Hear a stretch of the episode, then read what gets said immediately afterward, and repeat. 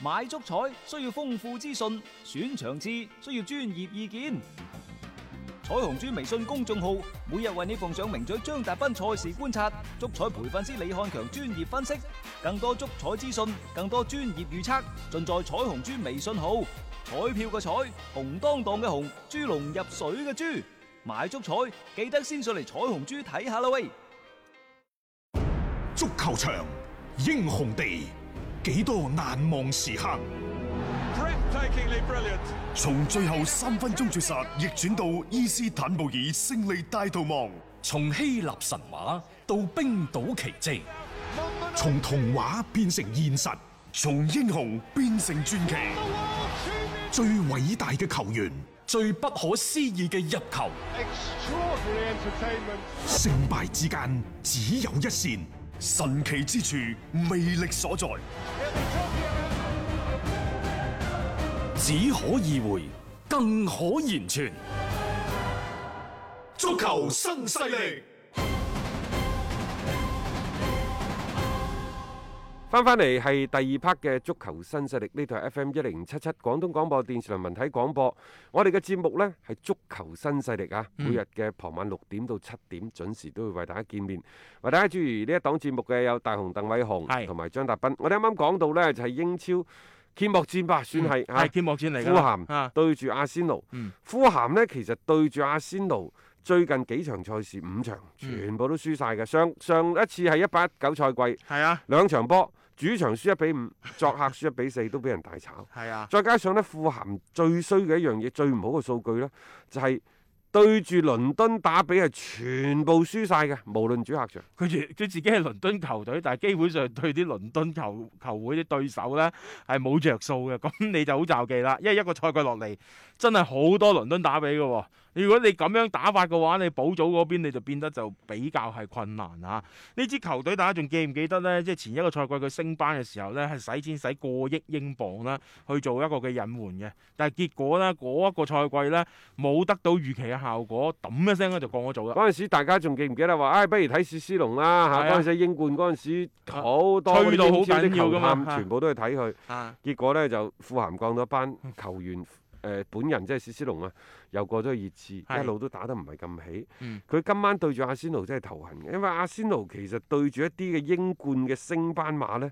最近嘅幾次打得唔錯嘅。係啊，我梗係覺得呢啲英冠嗰啲咁樣風格嘅球隊上到嚟面對翻好似阿仙奴呢啲真真正正係幾打進攻型足球嘅隊伍咧，有時唔係好招架得到。大家唔好睇太多啲英冠啲數據點樣亮麗，啊上到英超係兩回事嚟嘅。阿仙奴呢好奇怪，上個賽季喺英超聯賽佢哋係最近呢二十年以嚟呢個成績最差嘅嗯，一個積分啊，最係差啊嘅，。最差。誒，但係人哋偏偏又攞翻英格蘭足有總杯有錦標啊！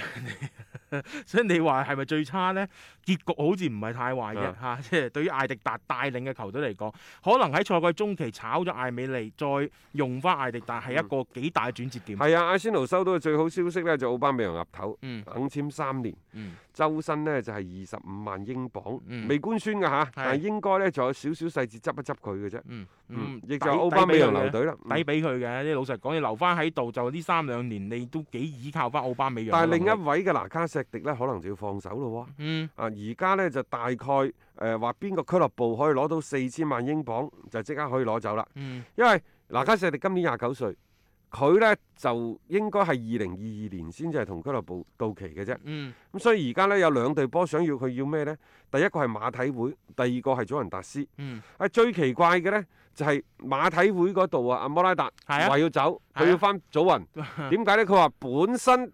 當初簽我翻馬體會嗰陣時，就話我係呢一個陣中嘅第一、第二號中鋒嚟嘅。嗯結果呢，就唔係、嗯啊，嗰啲咩佐奧菲利斯唔打咩呢，迪就要亞俾迪亞高哥哥斯達等又等騎翻住我頭啊，佢啊唔中意，所以佢呢就想尋求轉會，嗯佢呢就想翻去祖雲達斯。嗯咁變咗嘅話呢，祖雲達斯而家又話揾蘇亞雷斯，又呢一個摩摩拉拉達達。係咯，咁但係佢仲想出手對呢一個嘅拿卡石迪買咁多落狠手，我覺得呢個有啲吹水。係。但係馬體會可唔可能要拿卡石迪呢？都係可以一諗。係，嗯因為如果你真係摩拉達走咗嘅話，佢都要揾翻個人去補呢個位置嘅。嗯但係佢話佢自己呢，其實就唔係好想走嘅啫。但係因為佢話喺阿仙奴仲係過得比較開心嘅，但係最想呢就係攞翻多啲嘅出場嘅時間。嗯，咁而家阿仙奴其實都湧現咗好多嘅一啲僆仔啊，即係啲後生球員上嚟咧，誒、慢慢慢慢佢嘅位置確實就唔係好保險嘅啫，即係呢個拿卡石迪啊。但係呢，即係誒、斯巴魯斯已經係第二個賽季租借啦。嗯，租借呢，即係其實咁樣嘅租借，你倒不如真係賣咗佢加回購條款。嗯但係而家皇馬唔制，一方面佢哋覺得斯巴魯斯呢一定會係翻翻到去呢一個班拿貝，嗯，但係連續兩個賽季租借，因為打打下租借啲球員，人哋就唔俾你打㗎啦。係啊，只不過斯巴利老師呢都算係一個幾奇葩嘅存在，嗯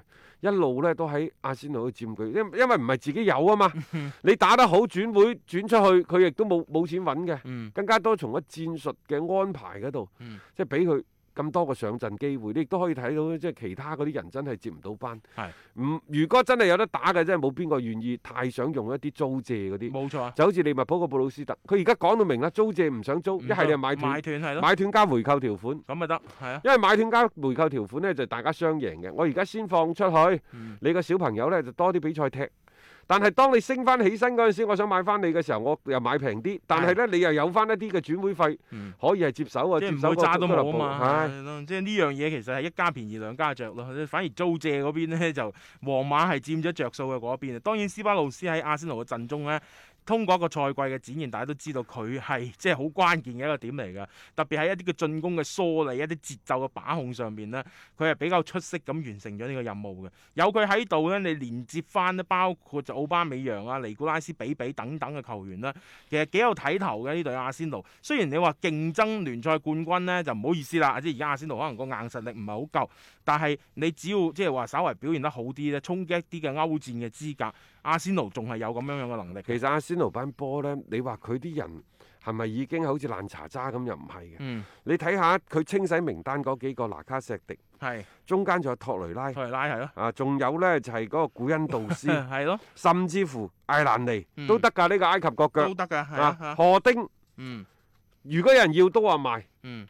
佢佢呢班佢以上呢啲人，如果真係賣得出去啊，一億五、一億六啊，隨時賣到，分分鐘唔止添即係喎。呢班人賣相唔差㗎嚇，即係大家要留意翻啊。只不過可能喺艾迪達嘅體系當中啦。上述嘅呢批唔好意思，真係可能唔係好中用啦。特別好似托雷拉啊、古恩道斯呢啲咧，其實係幾屬於艾美利體系之下嘅人嚟㗎。同埋呢，我始終話呢，阿仙奴唔係冇錢，係面對咗一個孤寒財主嗯，高安基，又或者高安基唔係唔捨得揼錢，而係佢揼錢嘅嗰個興趣唔喺足球，嗯，喺嗰啲咩欖球啊係咯，嗰啲咁嘅地方。棒球啊之類啦。實際上，高安基嘅嗰個所謂嘅個人嘅身家，比利物浦個老細多三倍、四倍都唔止。嗯。 有錢嘅，佢係有錢嘅，呢樣嘢係點解阿仙奴啲球迷有時嬲到佢即係咬牙切齒嘅就係咁啊！你話佢冇錢比較困難，大家都仲話認誒、呃即係叫做理解點解佢唔投入啊！但係佢有錢嘅情況底下，寧願喺美國嗰邊大肆去擴充啲咩球場啊，去買一啲嘅即係球員啊，佢都唔肯抌一啲錢落嚟阿仙奴嘅球隊當中啦、啊為球隊嘅嗰個陣容實力嘅升升級啦、去做一啲嘅激貢激死獻啊。激死係啊真係激死你！即係擺明就係唔益你阿仙奴呢邊，真係。但係以前阿仙奴啲包括咩比賽日收入等等，佢分一嗰杯羹就真係唔少嘅噃。所以大家會覺得佢就係成個吸血鬼咁樣樣，就依附喺你阿仙奴嗰度咧。將阿仙奴嗰度吸取嚟嘅養分咧，去供俾佢嗰啲 嚇嗰啲美職嗰啲球隊嗰度啊嚇，呢個就係高安基啦嚇。不過點都好啦，即係今晚誒、呃富咸上到嚟第一場對住呢隊阿仙奴呢，真係多少有啲凶多吉少。係啊，我都覺得阿仙奴都衰咗兩個賽季啲客場噶啦，好曳㗎，係咪應該整翻個開門紅啊？但係佢上個賽季呢，嗰、個只係排第八嘅就英超，佢個英超個排位係好曳。係當然啦，兩睇下，因為之前艾美利真係太曳啦，係所以其實艾迪達上咗嚟之後，其實成班波係越執越好嘅。嗯尤其呢，就去到七八月份復賽之後，越打越好，呢樣嘢亦都不容大家忽視下。係冇錯嚇，咁啊留意下呢一場咧，即係早場嘅賽事啊咧，睇睇阿仙奴可唔可以擊敗富咸咧，就先拔頭籌啦。一個為足彩愛好者度身訂造嘅全新資訊平台北單體育，經已全面上線。北單體育擁有基於北京單場賽事作出全面評估嘅優秀團隊，雲集張達斌、陳奕明、鐘毅、李漢強、呂建軍等大咖，為你帶嚟更專業嘅賽前預測分析以及賽後總結報告。北單體育無需註冊，一鍵辦理。想避免足彩市場起起伏伏，快啲嚟微信搜索公眾號北單體育。